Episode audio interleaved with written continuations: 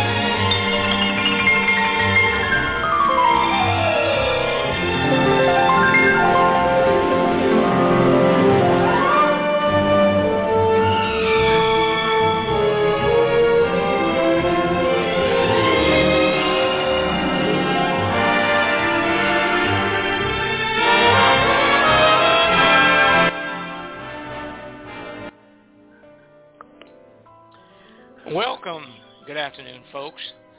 The Airline Radio Hour proudly presents another episode of Airline Talk, News and History.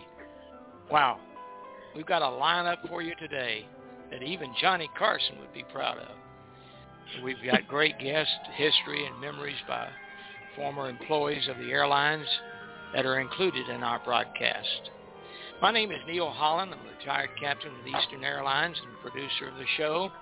And if you're listening in on the show's website, www.blogtalkradio.com cap, forward slash Captain Eddie, and would like to call in and talk with our guest and host, or to add your comments, you can dial 213-816-1611. The producers will see your number, the producer, me, will see your number on the caller's board and open your microphone, which is your telephone, to bring you into the conversation. Now let me repeat the number again. It's area code 213-816-1611. And we are a satellite-based radio show. It's carried around the world, believe it or not. And over 50 countries listen in regularly. And for the first time this past week, we had South Africa tuning us in. We've been doing this for over 11 years now, and, and if you would like to listen to any of our previous shows, nearly 700 now, you can go to the web address I just gave you. That, again, is blogtalkradio.com forward slash C-A-P-T-E-D-D-I-E and choose any show from this show to back 11 years ago when it all began. Right, Margaret? Well, Margaret might not be there. okay, now Captain Jim Holder, uh, we're going to Im- introduce our guest here, and first of all, I'm going to see if I can retrieve Margaret here somehow or another. I don't think she's. Uh, oh, there. That's the reason uh, she hasn't. Uh, now your your microphone is not muted. Margaret, say hello. Hello, everyone. Hi, Captain Neil. And answer my question if you can remember it. Which oh, that's all, all the right. 700 episodes. Yeah. I can definitely remember. We had a lot of fun uh, at the early days, and we still have fun now, thanks to all the wonderful co-hosts that you have on the show. But I definitely remember all those funny, funny skits we used to do.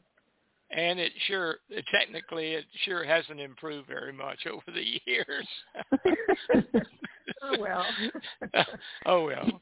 Okay. Now I'm going to talk to our host. Uh, uh, we got Jim Holder in Atlanta. Uh, I'm going to open some phones. I think I've got you muted, Jim Holder, and start uh, opening microphones here. I've got a board full, and and we'll get into our show. Hello, Jim. Hello, hello, hello from the Atlanta area, Jim Holder. Okay. Uh, and then up, we'll go up to Toronto. Let's see if I got uh, Brenda's microphone. Brenda Chavot. Hello, Brenda. Hello. Hello, everyone. I hope it's not snowing there now. It is sunny and bright and hot and humid. okay. Are you in Florida? Are you sure you're in Canada? oh, no, I'm here. okay. Canada. well, let's go on and see who else is with us here. We've got a, like I say, a whole board. Uh, uh, oh, uh, you're with Wardair.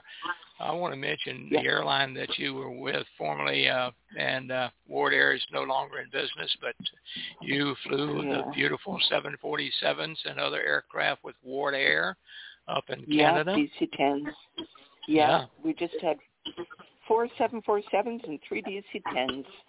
Okay, and it was all good. international. It was a And- wonderful time. And of course, Toronto was one of my favorite Canadian layover cities. Okay, Uh, now let's move to Texas. Let's say hello to Jim Harris. Jim, is your microphone open? Hello, greetings from Dripping Springs, Texas. Dripping That's I'm out here enjoying the. hey, I'm out here enjoying the decent weather. It was 115 on my patio yesterday in the shade. Oh, my I God. Would die. yep. Anyway, I like summer, but this is I've enjoyed about all of it I can stand. Yeah. All right. Okay, now let's see. Uh, over in Pensacola area, Pace, uh, Pace, Florida. Golly, I used to live Yeah. in uh, Santa Rosa County. Hello, Margaret. Margaret Bars. Hey, hey again. And just want to let you know I do have Luann here, so she'll be joining us in just a moment or two. Well, she can say hello, can't she?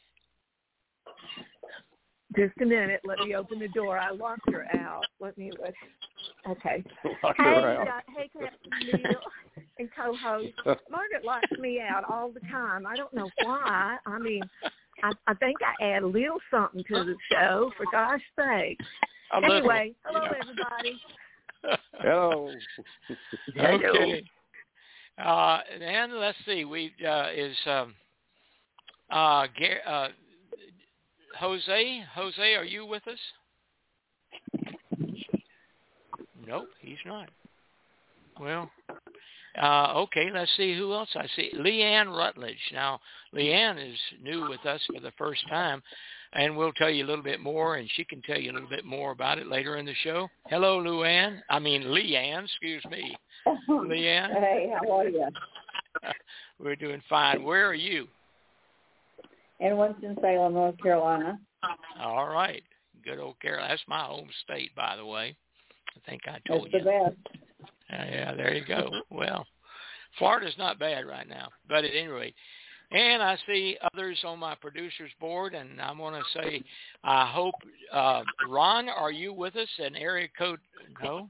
Yeah, 305. Ron, Ron Infantino. Yes, Captain Neil. Yes, I am. Thank you. Oh, good, good, good. And I've got a caller from area code 908. Hello, area code 908. Would you like to say hello? Hello, this is Sharon Moore in Somerset, New Jersey. Wow. Okay, Sharon. Good to see your name on the board and good you're with us. Thank you. Hi, Sharon. I'm happy to be. Hi. Okay. Okay. well, let's move on into the show here. Anybody have anything to say? Uh, hey, Captain Neil, uh, can Yeah. I just jump in here? It's Luann again. Um, Yeah. I just wanted you to know that Margaret has some interesting questions for the host and the listeners that she'd like to ask. But you know, she's such a scaredy cat. She was afraid to ask you on her own if she could have permission to stump the host. She had some emails from several folks wanting to know the answers. Now, you know I could do this myself, but I have to admit she does have a better way of speaking English. that's en- that's enough, Luann. Let Captain Neil do the show. Well, I think this is as good a way to start the show as any. So, Margaret, what do you have for us? Well, okay. Uh, I did receive some questions from some uh, of our listeners by email, and I promise these will be short. So, co-host, get ready to answer. Now, the first question we have is from a Mike Jones, and Mike asks, "What does the propeller do on a plane?" Does anyone know?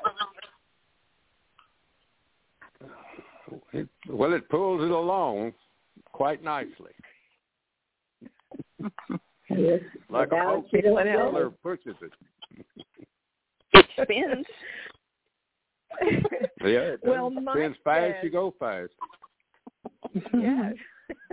Those are all correct, but Mike's answer was it keeps the pilot cool. If you think I'm wrong, stop it and watch him sweat. Golly. Now, we had another email. I love these. They came in. So Judy Noble asked, how often do planes crash? Just once. Just one. Oh, you got it.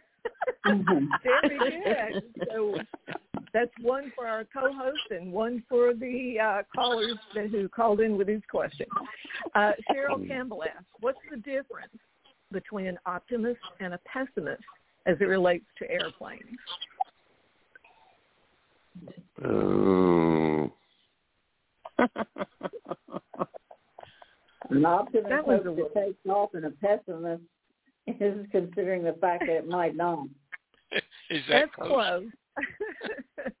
uh, her answer was an optimist designed the airplane and a pessimist put in the seatbelts. I thought that one was cute. um, what is there another one? Oh, there's two more. Sorry. anyway, Wayne Fugit uh, wants to know, and now this might be a tricky one, and I laugh every time I read this one, so I'm going to try not to. Uh, but who invented the first airplane that could not fly? Howard Hughes. Oh, No. That was good. Yeah.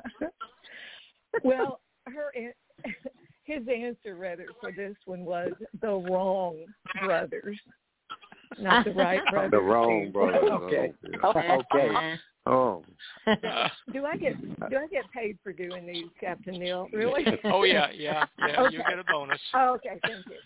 Just wanted to know. And last but not least, from a Mr. Charles Hayes, what do you get if you cross a snake and a plane? Uh, that's a tough one. It is. I'll just go ahead and shortcut that one for you. A Boeing constrictor. Okay. Boeing Oh. constriction. Yeah, You're gonna have to think about that. Explain that to me after the show, okay?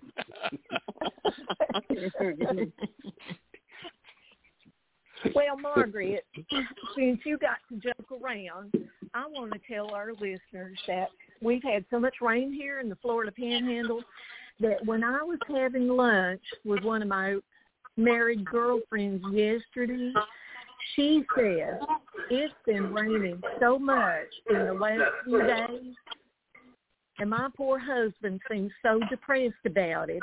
He just stands by the window staring.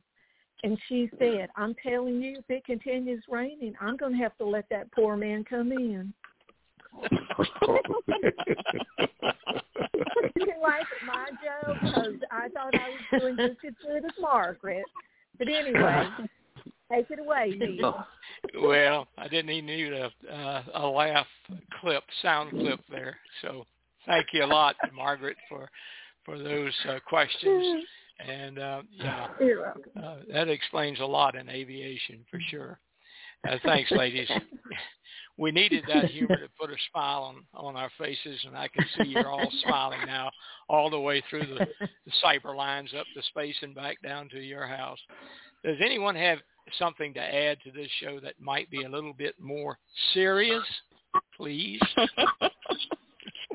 I have a couple of things I'd like to throw out for discussion, Neil. Now that's at some point, not necessarily on this show, so as not to hog the airtime. But I'll just throw a few things out here. Do you think the new very casual uniforms for cabin crew are appropriate? And what message does this casual send to passengers? The next thing is, is cabin crew, crew training addressing the issue of resilience or more importantly, lack of resilience during or after emergency events.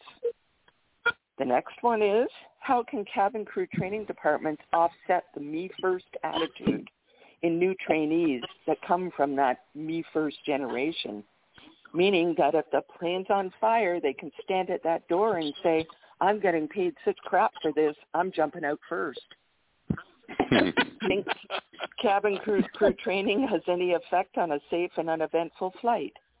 So these are just thoughts on future safety in the cabin, and I hope others feel that these are worth discussing. Back to the Yeah. uniforms. You know, they just, I looked it up, just, you know, uniform psychology, and it basically says, you know, uniforms ensure that all persons in any given workspace are identifiable as employees and not customers or outsiders. This is especially important in areas of public safety. And the last one is uniform is a situational variable affecting obedience. This is because authority figures often wear clothes that symbolize their posi- position of authority. And now we've got several airlines coming out with them wearing golf shirts, uh, gym uh, jackets that you'd wear to a gym, shorts, running shoes, and I just worry in a situation they're just going to look. A passenger could be wearing exactly the same thing. Any thoughts? Yeah, I've got one. Uh, I th- I think first of all, it's Mhm. better than. I, I'm, I'm glad they're they're not dressing them up as fire firemen. you know, and, uh, Well, they, this is But like anyway- the new, uni- the new Yeah. uniform that they came up with when U.S. Airways acquired American. More than half of the flight attendants were allergic to the material because it had formaldehyde in it. So they Yes, I continue to remember. wear their American and their U.S. Air uniforms, and they have not solved that problem yet. but Yes. didn't Southwest Airlines, Brenda, weren't they really the first ones to go casual? There's Yeah. been a few small ones, yes. Well, that's not a huge airline, I guess, but yes, that's decided to do that. We had one new airline up and coming in Canada that didn't really didn't really make it. anyway, they decided. Have you guys heard of Tilley Endurables? The Tilley hats, you know, the one that the elephant can eat and then poop out, and it's still good. anyway, they went with Tilly outfits. and then they had to uh, put it on their head. Oh, I my. know. But anyway, yes. So it's just um not only that, but how can a flight attendant feel proud? You feel proud in your uniform and you're you're recognizable and this whole why do policemen wear uniforms? You know, do you want them like look what happened with the nursing profession when they went to wearing scrubs. They they look like it could be a janitor. They all wear the Mhm. same the kitchen staff, janitors, doctors, nurses, and it lowers risk for the physician. Well, you know, So that, it- obviously, it- I have a lot of thoughts. well, it brings to my mind that uh, usually when the flight finishes uh, and you go to the layover hotel, layover in the layover city, it would be strange to see the pilots in uniform walking uh, down the terminal with uh, you know, blue jeans, uh, the flight attendants with blue jeans and cowboy outfits and what have you. And yeah. uh, uh, I hadn't even thought about that until until you were talking about it. I would be Well, embarrassed. we look. Yeah, we look at all the you know uh, disrespect, the lack of um, following rules on airplanes. Well, come on, this is just feeding into it. yeah. yeah. Can I say Okay. something? Sure. Yeah. Yeah. Go ahead, Leanne. Um, well, I flew for Eastern for 22 years, and we did wear lacrosse dresses at one point. You know, the dresses for summer That's in different shades of That's right. pale, Yeah, that was and lovely. they were comfortable. You know, and This then is Sharon. when I Yeah. This is Sharon, yeah. And then when I went in back to nursing, um, many times we would wear uh, scrubs, but after we got to the hospital, because of germs, we didn't want to bring them into the hospital with street clothes or uniforms from home, because some people are more sanitary than others. So, and then we tried. I remember too, speaking about the uniforms and the different uh, departments would wear different color scrubs. That's how we knew them apart. Yeah. Right. That would help, you know. But, but as far as flying, I mean, seeing your cabin crew in running shoes, and that's what these are. Running shoes Oh. and shorts Yeah. and um like I say, you know the golf t-shirts with the three buttons down the front for yeah. women and men. It's just it's awful. It takes Yeah. away the whole I don't know respect. In the sixties, in the sixties and seventies, we wore those hot pants. I only wore them once because because they were a little too much. a little bit too hot. Yeah, too hot. Okay. Then you that was nice looking. That's not good. Well, I see. I see Jim Holder's hand raised over there. What you got, Jim? Oh, you got any interest in airline commercials? I'm I'm I'm having trouble keeping up with these pennies.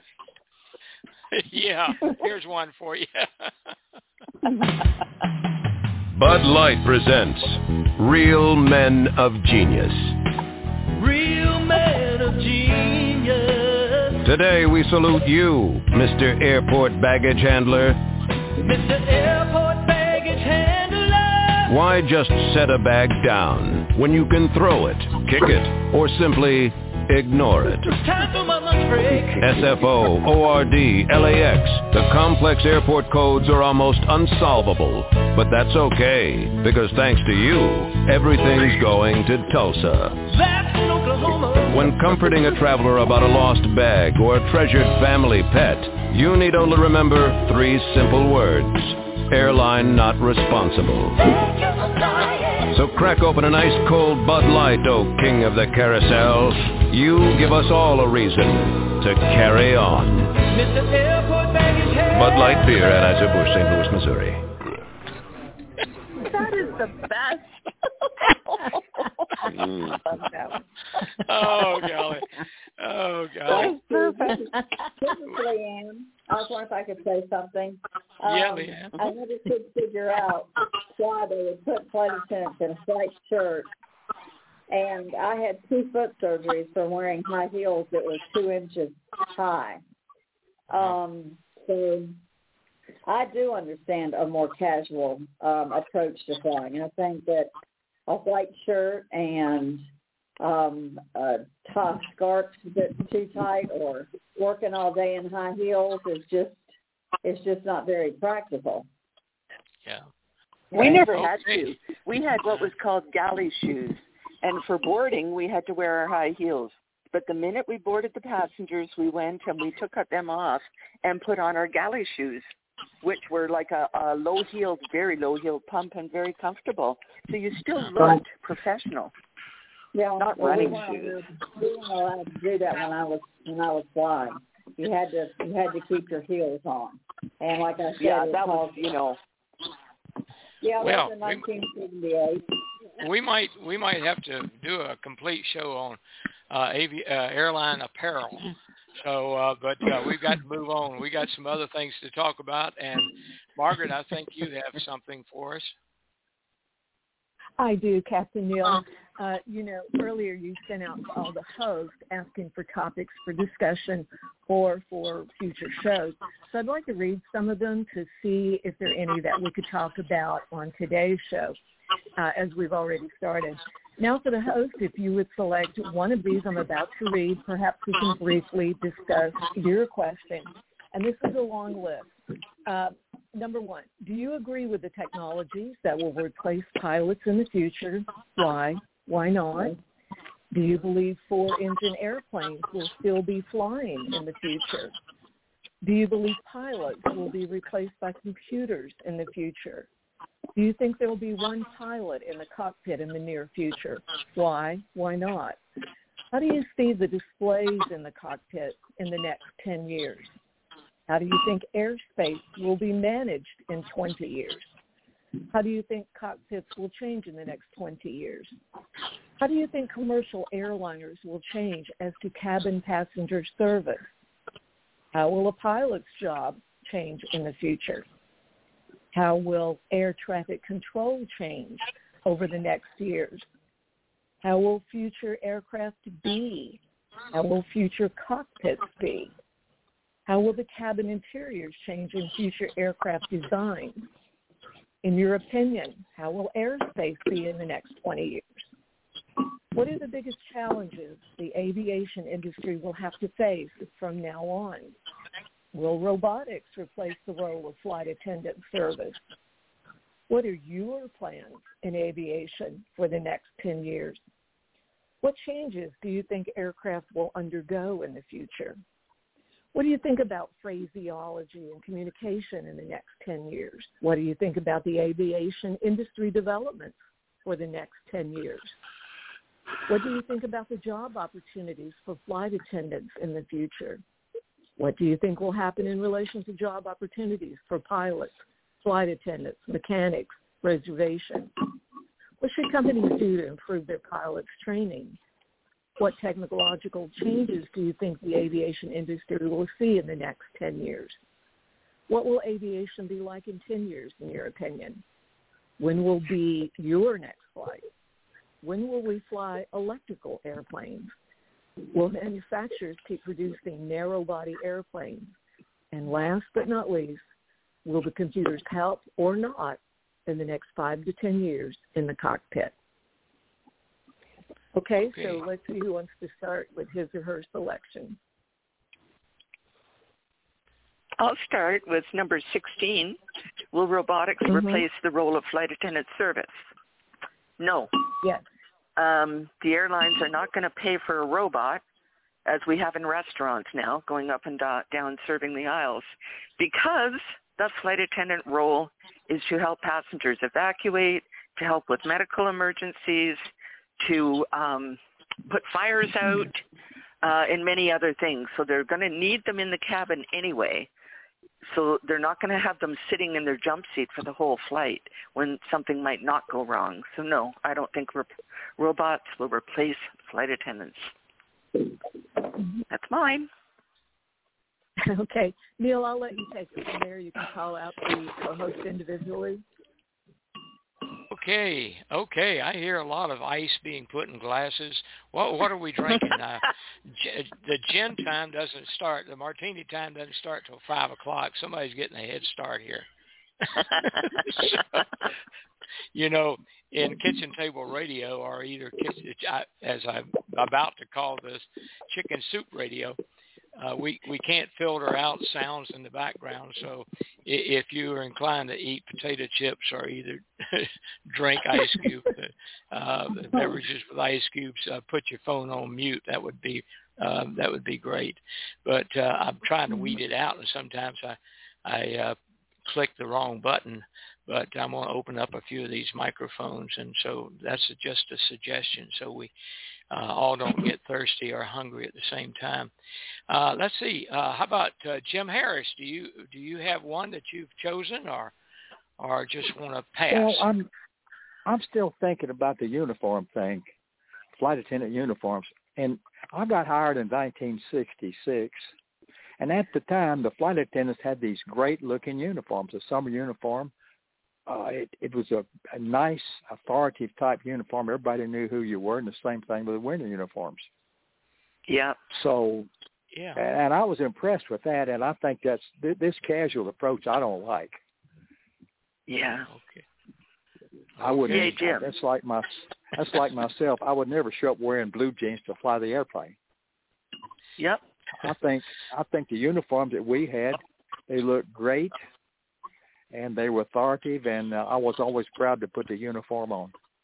And you know, Jim, some of the greatest designers in New York designed these uniforms for our uh, flight cabin crew members, and Yeah. and I'm sure they did with uh, with the other airlines like Ward Airline and all the other carriers. Yeah. Alitalia, Air France. Yeah. Do you remember the funny looking uniforms that Braniff had when they had all the colors?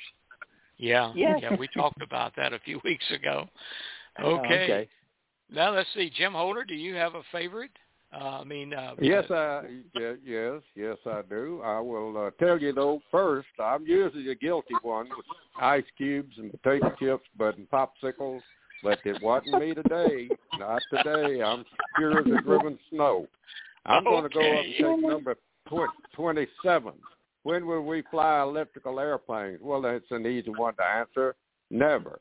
Cause That's right, They're never. to have batteries in them. Batteries. They, you know, you may find some little something or other fly around the airport about 30 minutes and land, and that, that couldn't even hold a, a co-pilot. It had to be one pilot.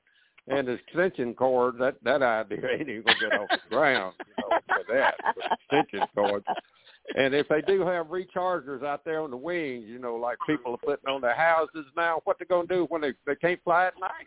They all the airplanes would have to sit and wait for the sun to come up. And if the sun does come up, you got clouds, you got the same damn problem again. It ain't gonna happen, Coach. Don't put me in. hey, and the power grid is so weak now. Yeah. Uh, okay, now now it, this is open to everyone. So so uh, the, the Sharon and Leanne and uh, Beverly and and Ron, just uh, you know, chime in if you have one of the favorites, if you can remember all of those that we asked. But uh, yeah, this is good. I like this. I I and just- I told can I- this is Lee, and I told Neil over the phone the other day that we were taxiing out one day on the seven on a YS-11, which was a twin prop Japanese airplane, and there was a lady standing up holding on to the uh what, what would be the overhead bin space. Now we're taxiing on an active taxiway. She's standing up, and I said, "Ma'am, you need to sit down." And she said, "I always stand up on the subway." It's like, well, this is not a subway, it's a plane, you need to sit down. No.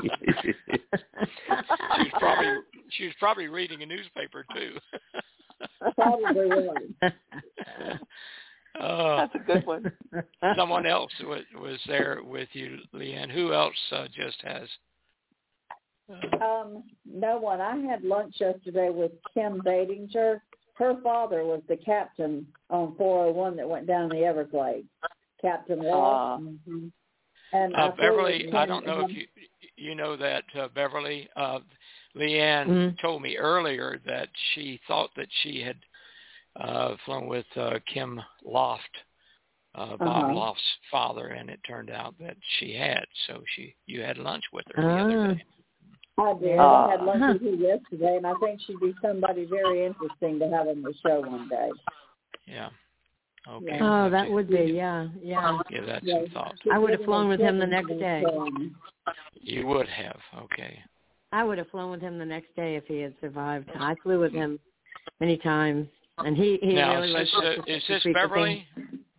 Yep, Is this is Beverly. talking? I mean, I had to check. You know, we had to check the underneath the seat for the the uh, life uh, vest and all that. So I mean, I I would have flown with him the next day if he survived.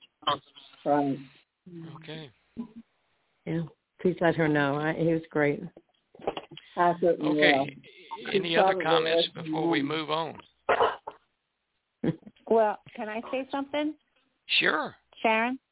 Sharon, all I right. used to fly 26401 all the time uh, because a lot of the girls, uh, flight attendants that flew it, had children and they wanted to do a turnaround. We did three on, three off. And I remember I used to take turns with, um, I forget her name, but we used to take turns working in the galley on that L1011. And we used to change into jeans because we had to crawl over those carts. Yeah, So- that makes sense.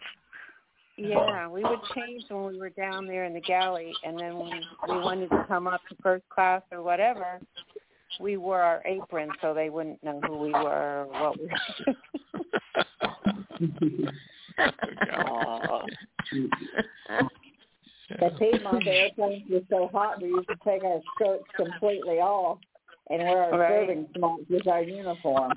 Well, now I've got to tell my first uh, funny thing that happened to me as a brand spanking new co-pilot back in 1963.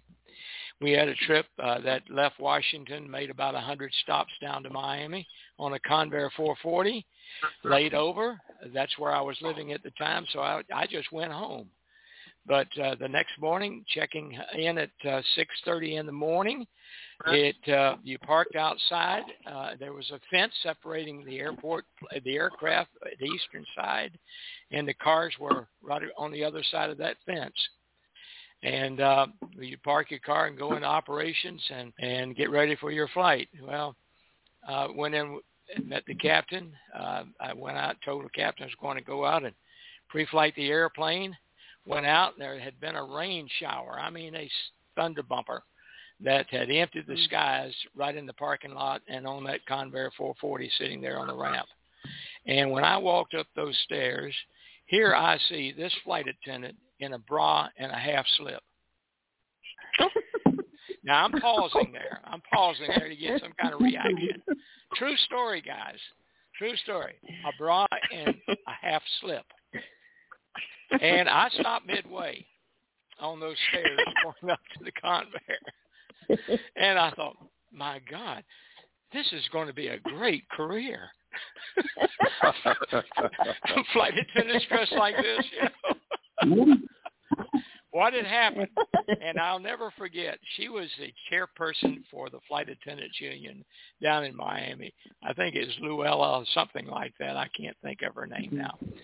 But when I came up, of course, she saw me looking at her, and uh, I mean, boy, was I looking at her. And uh, and she said, "There's a reason for this." And I said, "Well, I thought there might be." And she had taken off her uniform. And if you guys had ever flown the Convair, in the cockpit, just as you open it to go into the uh, flight deck, there's a radio rack, and that radio rack was ge- generated a lot of heat. And she had taken off her uniform, put it on hangers, and it was hanging on the rack beside the radio, drying out because she had been caught in that rainstorm. Oh. True story. All right. Well, uh, that. doesn't it have an ending? No, that's the ending. That's the ending. She put, of course, she, before boarding, she did have a uniform, but that was the old blue one with the pillbox hat. Do you guys remember that? oh man, Aw. That's beautiful. It was beautiful. Yeah. Okay, now uh, Jim Holder, let's move on here. Let's read some Oh. of the email that we got. Well, anyhow, thank you, Neil. I'll be glad to do it. We received uh, the following regarding future shows. John John Mills the second says a show about nonskeds, and his comment: World Airways, Trans International Airways, Trans America, Flying Tiger, all began as nonskeds. Seaboard World and International Airlines, Airlift International. Those are just a few of the ones that I can remember off the top of the head and had a little help from the text here though, of course. And I'm sure I left some out. Uh, that's what he would like to do. And what anybody got any comments about uh, doing it on that nonsked? Yeah. Uh, yeah, we can consider that and put it in our schedule. Yeah. All right. Uh, how about the Yeah. next All right. Well, here's another guy. This guy's named Tom Riley.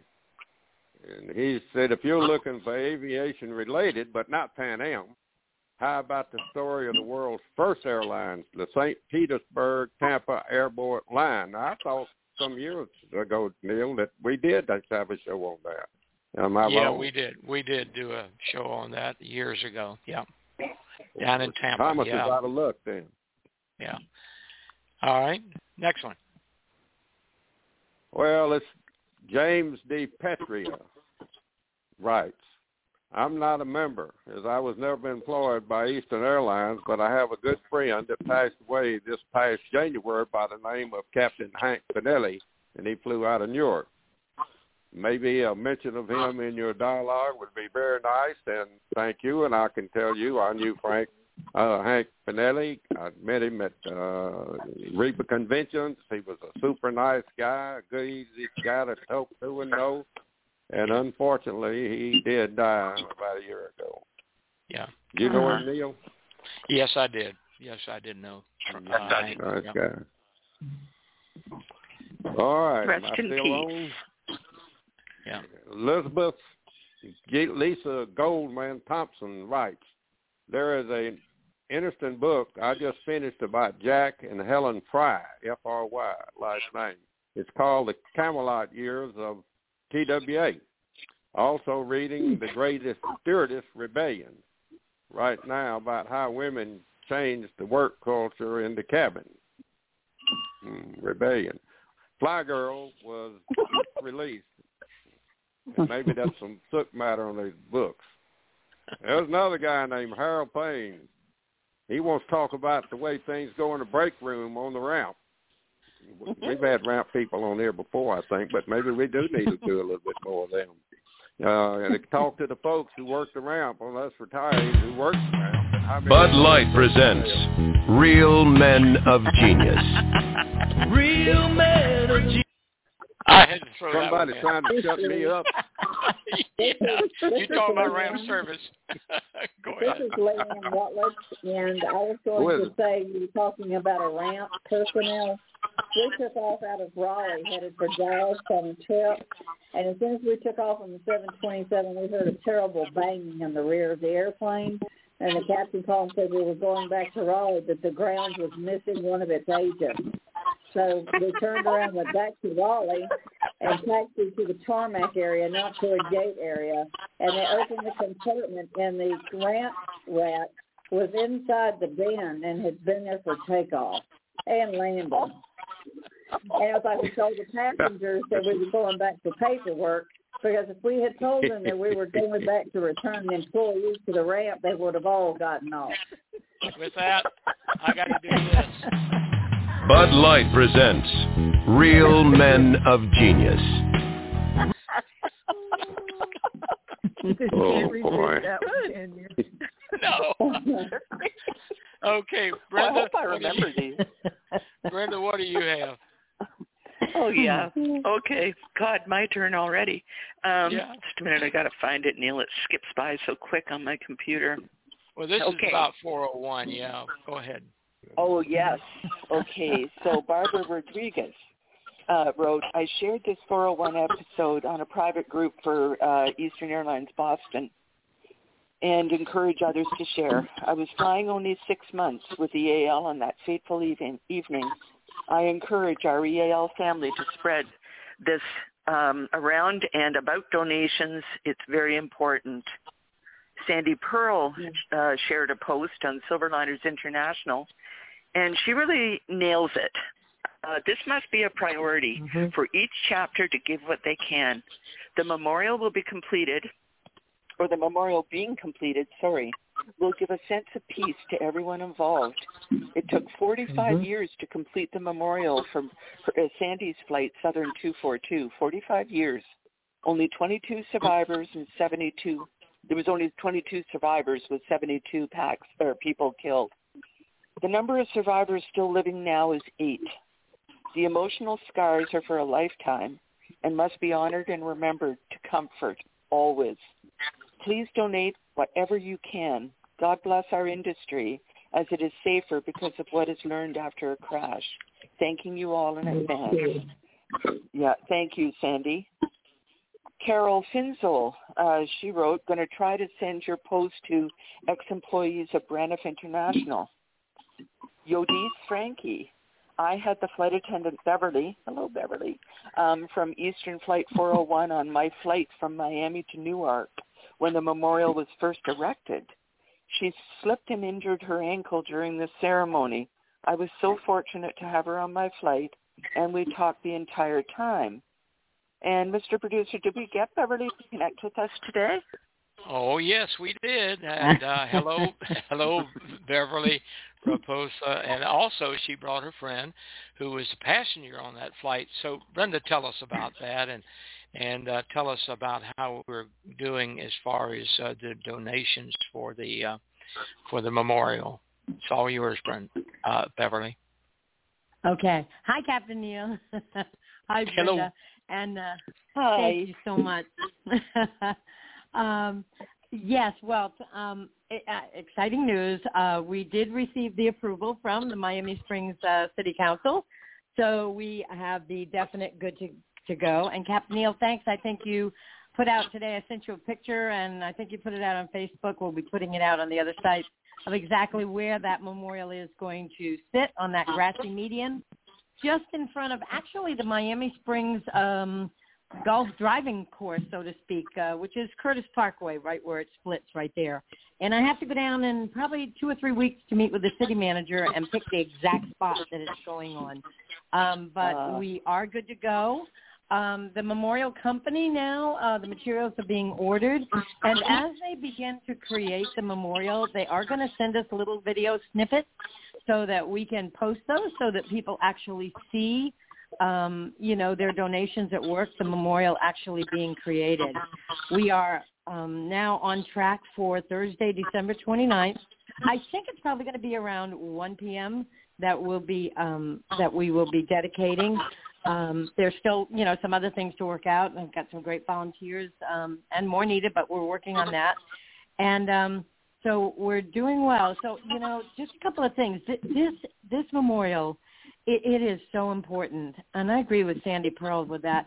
It's so important to so many people, you know, who had loved ones on board uh, for one that perished. You know, some of them have waited so long um, to have a memorial raised with their loved ones' names on it, and I, I agree too that you know all of us on December 29th will have that um, piece um, that we haven't had.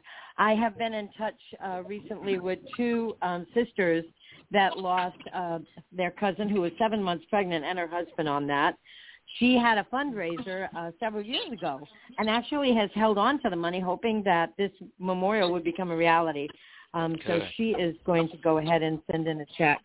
And Oh. then um, just recently, a couple of days ago, from Peter Weingart, who has the original 401 site, um, he received and he sent me this and he said, you may want to respond to this. And, you know, Brenda, when you're saying that, and Sandy Pearl was talking about the impact, you know, on survivors, and that's why we put on there of the 101 that perished and the 75 survivors. But this came in, and I'm going to call her this afternoon, and this um, Cheryl, she said, please call me. I lost my sister that night. The pain is unbearable. She was Oh. 25 years old. Uh, And Oh. this is the kind of thing that is Yep. so important. So before I kind of just talk just a couple of minutes on on the donations, I have Ron with me today, and you know Ron lost his bride of 20 days, and Ron, I want you to tell your story because there's so many survivors out there and families of loved ones that this is so important to. But can you tell us, tell everyone how important this is to you? Sure, Beverly. Um, I would love to do that. Thank you, Captain Neil, for having us on. Appreciate it. yes. Um, yeah, I started back. Um, actually, my aviation career started right after high school. I worked for Grumman Aircraft Corporation on Bethpage, Long Island. It was a great experience. Um, uh, part of the project was the lunar module. Um, I think 1969 is when they finally took off and landed on the moon, and I was part of that project. It was very exciting.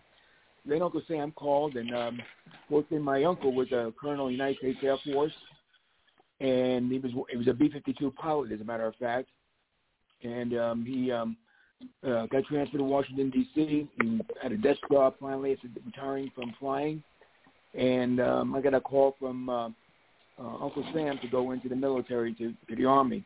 I says, no, I want to go in the Air Force. I want to get my aviation career.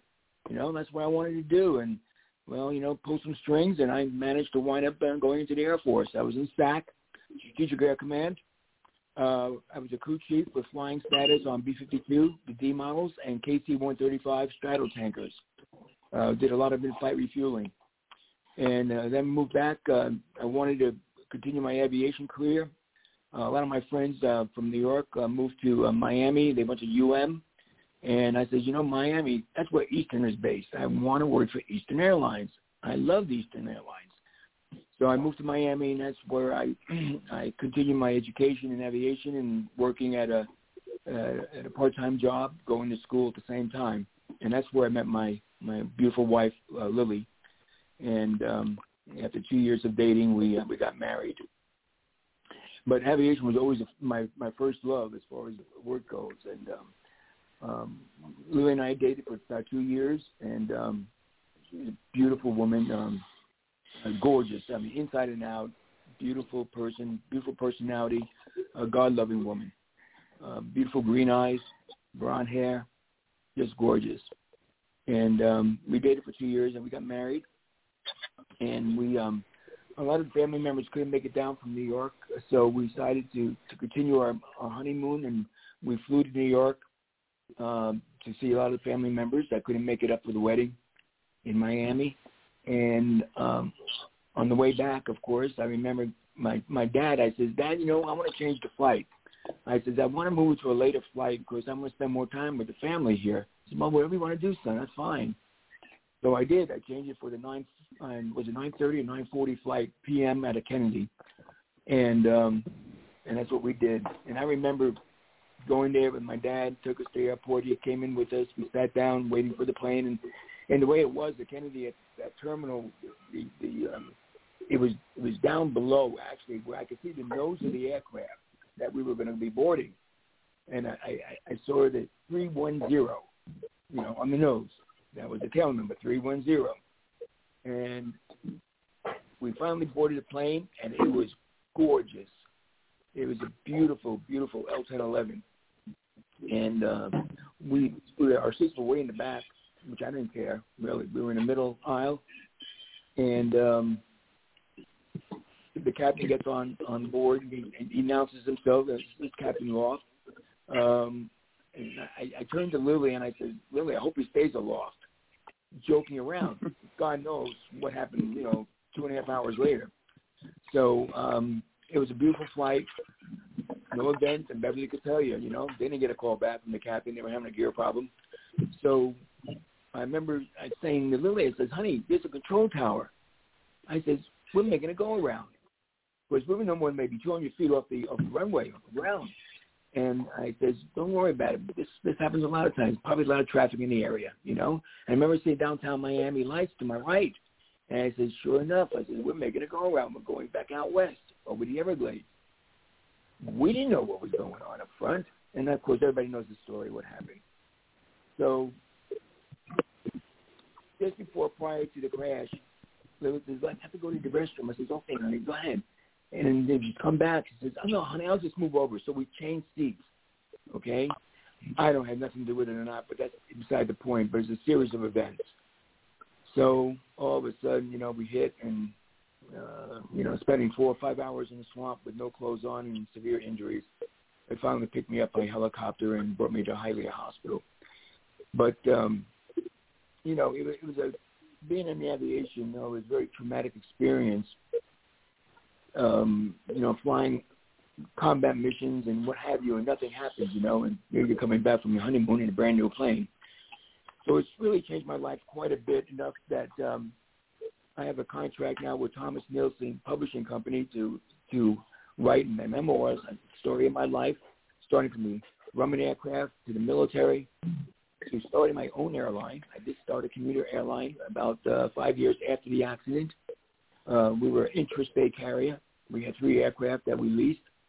And uh, unfortunately, the, the recession hit and interest rates went up to sky high, 21%, 22%, and we just couldn't make it. So we had to dissolve the airline at the time.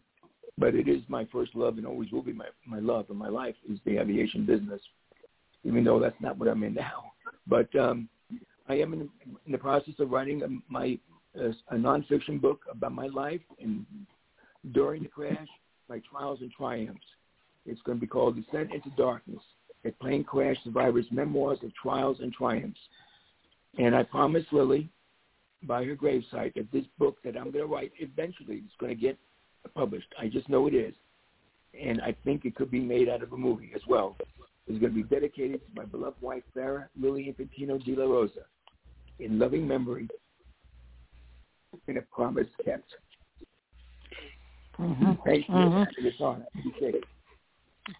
Great I story. appreciate it. if help out there as well. And and Ron, when that happens, we'd love to interview you for your book on the radio Thank show. you very much. You know, if, if the 50 years, it's going to be 50 years, and there's not a day that goes by that it doesn't cross my mind, believe it or not. It's a very traumatic experience. Yes. Yeah, and Ron, that that that really is, you know, Captain Neil. I'll just take a couple more minutes. That is for all of us, fifty years, but for all of us who were impacted by that by the crash, whether we are survivors or family members or loved ones uh, that perished that night, it still it still is. I know I've carried these folks you know, in my heart for 101 years, uh, 100, the 101 folks for 50 years, and as I know many have. So it's so important to so many of us who like the stories with Ron. It's just so, uh, so hard. So I, first, I, I just want to say thank you so much, first of all, to all of you who have already donated. Oh my gosh, we are so appreciative of your donate of your donations. Um, but we just need to uh, some help to get to that the final goal. Uh, we have to raise the rest of the um, uh, money for the installation and for that concrete slab it has to sit on. So if you haven't um, sent your check already or gone online, if you could please do so as soon as possible. And remember, there's no there's no amount that's too small. I mean, whatever you can give, we all are so appreciative of that. And I know the information for donations is This on is the um, site. How Don't forget, money- they are all donations money- are tax deductible. And Gail said, by the way, the executive director of National Air Disaster Foundation said she is working on getting out donation acknowledgement. She's going to be away for the next two weeks, uh, starting Wednesday, but she is getting out acknowledgement. So thank you so much, Captain Neil. That's our update. Um, when I come on, um, hopefully come back on, we will uh, actually maybe have a little snippet at that point uh, to show you. But thank you so much to everybody who's donated. And please, please, please help us to get to our goal to raise just the rest of that money that we need to have. So Did I thanks, hear? Captain Neil. Okay, More Leanne, you had something that you wanted to say. Go ahead. Yeah, I just said how much more, more money is needed to uh, complete what you need to have done with Eastern with the monument. We are um, with the anticipation of the um, of the concrete slab. We Uh-huh. have got to get at least to about I would say about another twenty five hundred dollars until we Okay. have and that, until we are you know complete so to speak for Mhm. that. Um, that's for the installation plus the slab that has to go down um, on that. I would like to uh, Mhm. suggest that uh, before uh, we leave uh, the subject, uh, I received a beautiful model, a Revell model of, of a Eastern Airlines DC-3, and many of you have seen that. It's the one that's in the Smithsonian, hanging from the ceiling at Smithsonian. And uh, Don Gagnon, uh, Don and Dorothy Gagnon used to be uh, on the show as host, and he sent me this suggesting that we give it to uh, the person that uh, that sends in the largest sum of money. However, that's Mhm. impossible to track. And uh, so I thought maybe we could auction it off uh, in the next few shows. Oh, Auction it off idea. and and, and put a put a time limit, but it is a beautiful model. I built one of these myself, and don't know we've moved so many times over the years that uh, I'm sure it crashed in some some home's garage. And uh, but uh, it's a beautiful DC3, and it's a it's it's a large model. It's it's a it's it's I think it'll bring a pretty good amount. It's unassembled. It's still in the kit with the plastic wrap, never been opened. And uh, Don, if you're listening, Don Gagnon, thank you very much for sending that to me and with the suggestion that uh, we use this in order to assist in raising funds for the memorial. Wow. And if I may say, uh, that's great, Neil, first of all, but Beverly, um, if you can send me even a picture or something, I can put it in the Falls magazine because it'll be, you know, I'll obviously cover the unveiling in the spring magazine, but in mm-hmm. the fall I can get Wonderful. something in there. Great. Okay, Great. so and I know you got Brenda, my email. uh, it's in the book. Yes, and you know what? Um, Mercy is actually going to contact you. Um, she might not have had a chance yet. She was going to contact you and get in touch with that, and uh, see if she could put a little article with the with the picture and all in it. So I'll Oh, call you her bet. after the show. Okay. Sounds great. Thank you. Okay. Oh, thank you. Okay, very good. Well, that's thank you, Ron and uh, Beverly you. for being with us today, and we hope that uh, we can get you back uh, often up until the dedication, which my wife and I hope that we're healthy enough to join you in the celebration of, of this uh, a long-awaited uh, uh, monument Okay, that thank you. uh, that would mean so much to the Eastern family. Thank you, Captain Thank you. Thanks, Captain Okay, um, let's see. I got a couple of area codes here. I'm going to see if we've talked to you. Area code 908. That's Sharon. Sharon Moore, right? Yeah. Sharon? That's me. I'm here. Okay. okay. How do you like it so far, Sharon? Is this your first time listening in?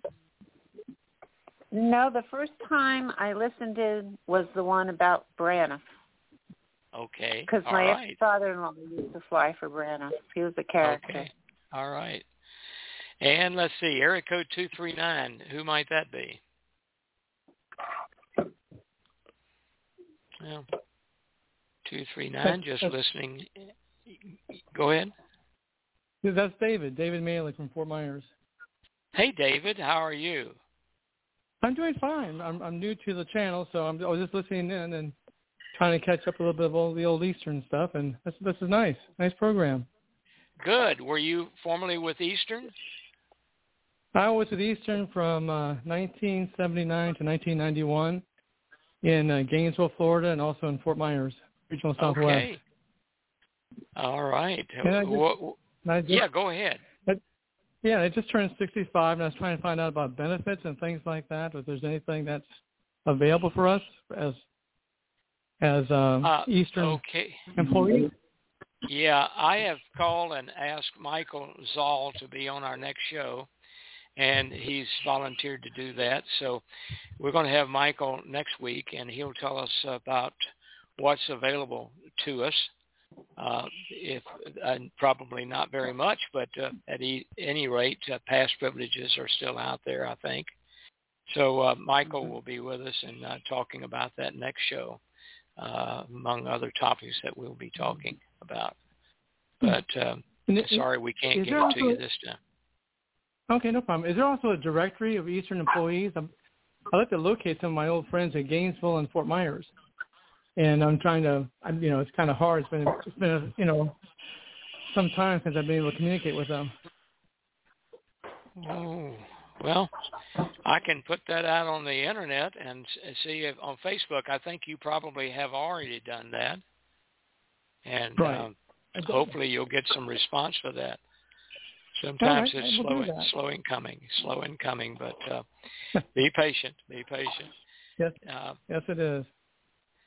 And I guess that's about all we've got for uh, our hour. We've gone over our hour just about a few minutes, so we're going to uh, see if we can safely get the airplane down. We got some surprises here as we go off the air. I think you'll. Uh, we used to do this uh, a few years back, right, Margaret, as far as landing the airplane and so forth?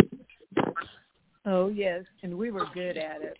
We were good. we were really good. Well, let's see if the crew are as good as we once were. All right, and uh, so I'm going to see if I can find where I am and how we want to terminate this or end it. I think I'm going to turn it over to, well, maybe Luann's got something to to say about it. Or no, Jim Holder's got something. Well, no, I got to go up here and turn it over to the captain of the flight, who is Captain Jim Harris. All right, Jim Harris, it's your time now. Okay, here we are.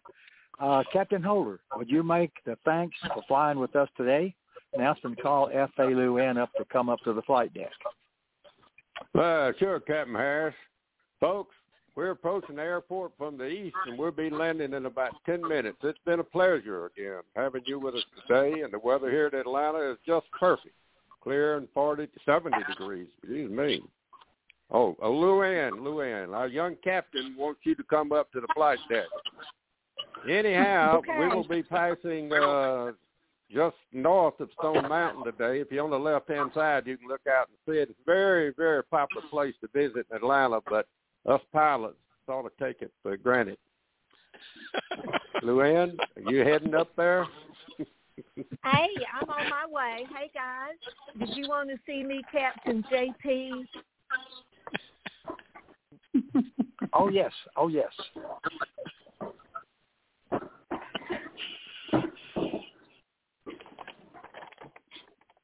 Yes, what?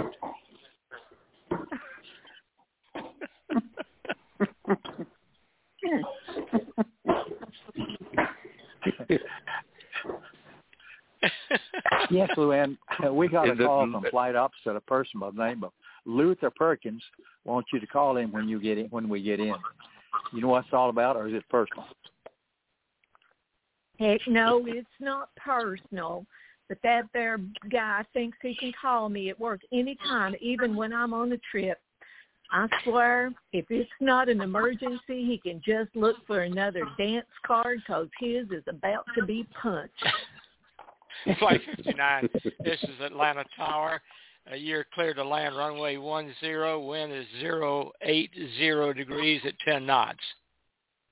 All right, uh, flight five niner, we're coming in on a wing and a prayer.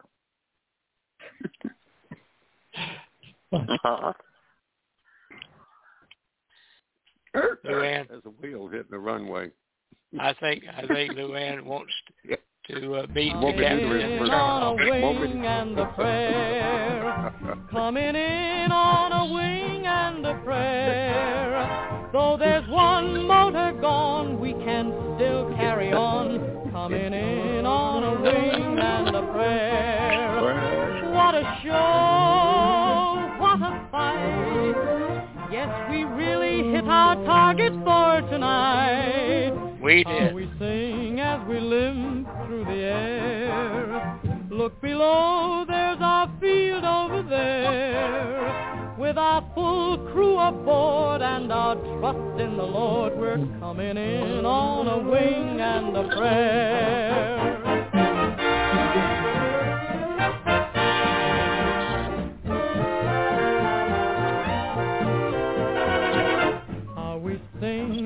We limp through the air. Look below, there's our field over there. With our full crew aboard and our trust in the Lord, we're coming in. On-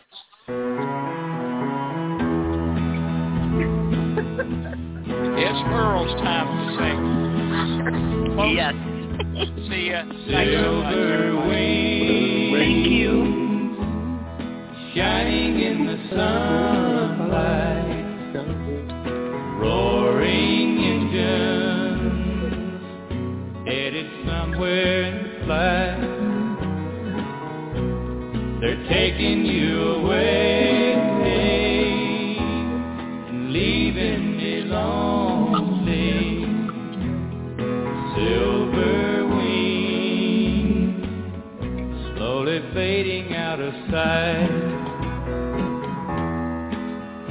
Don't tease me I cry. Don't take that airplane ride. But you locked me out of your mind and left me standing here behind. Silver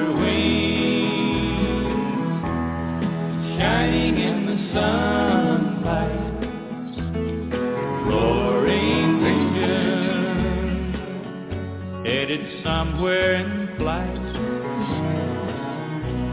They're taking you away and leaving me lonely. Silver wings. Well, that's our show for today. Thank you so much, uh, host and guest. We appreciate you showing up, and it was a great show. Thank yes, you. it was. Thanks, Captain Neil. It was a great show. See you next week. Thank you, man.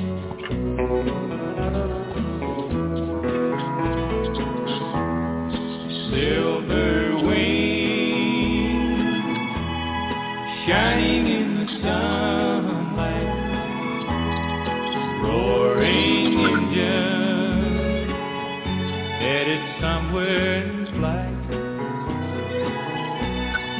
taking you away and leaving me lonely.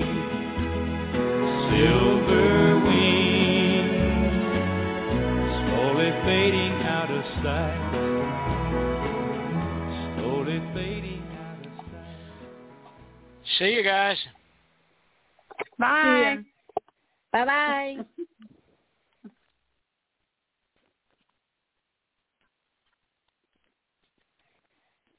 Judy was boring. Hello. Then Judy discovered ChumbaCasino.com. It's my little escape. Now Judy's the life of the party. Oh, baby, Mama's bringing home the bacon. Whoa, take it easy, Judy. The Chumba life is for everybody. So go to ChumbaCasino.com and play over 100 casino-style games. Join today and play for free for your chance to redeem some serious prizes.